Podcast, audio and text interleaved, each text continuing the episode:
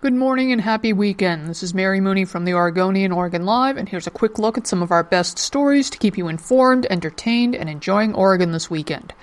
Portland Commissioner Chloe Eudaly says she plans to send a 10 cent gas tax back to voters in May 2020. Voters approved the existing four year gas tax with 52% of the vote in May 2016.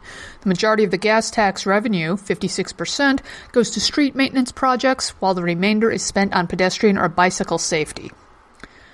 February snow days means more school for Portland Public School students in June.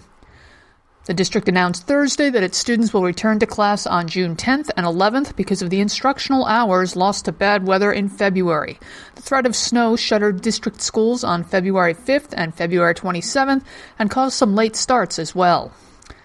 Construction begins Monday on a long awaited pedestrian bridge on the Wildwood Trail over West Burnside Street.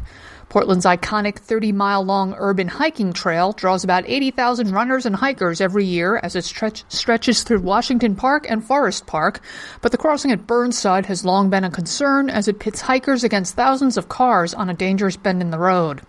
The Barbara Walker Crossing Bridge aims to correct that, and officials hope to have it done by September.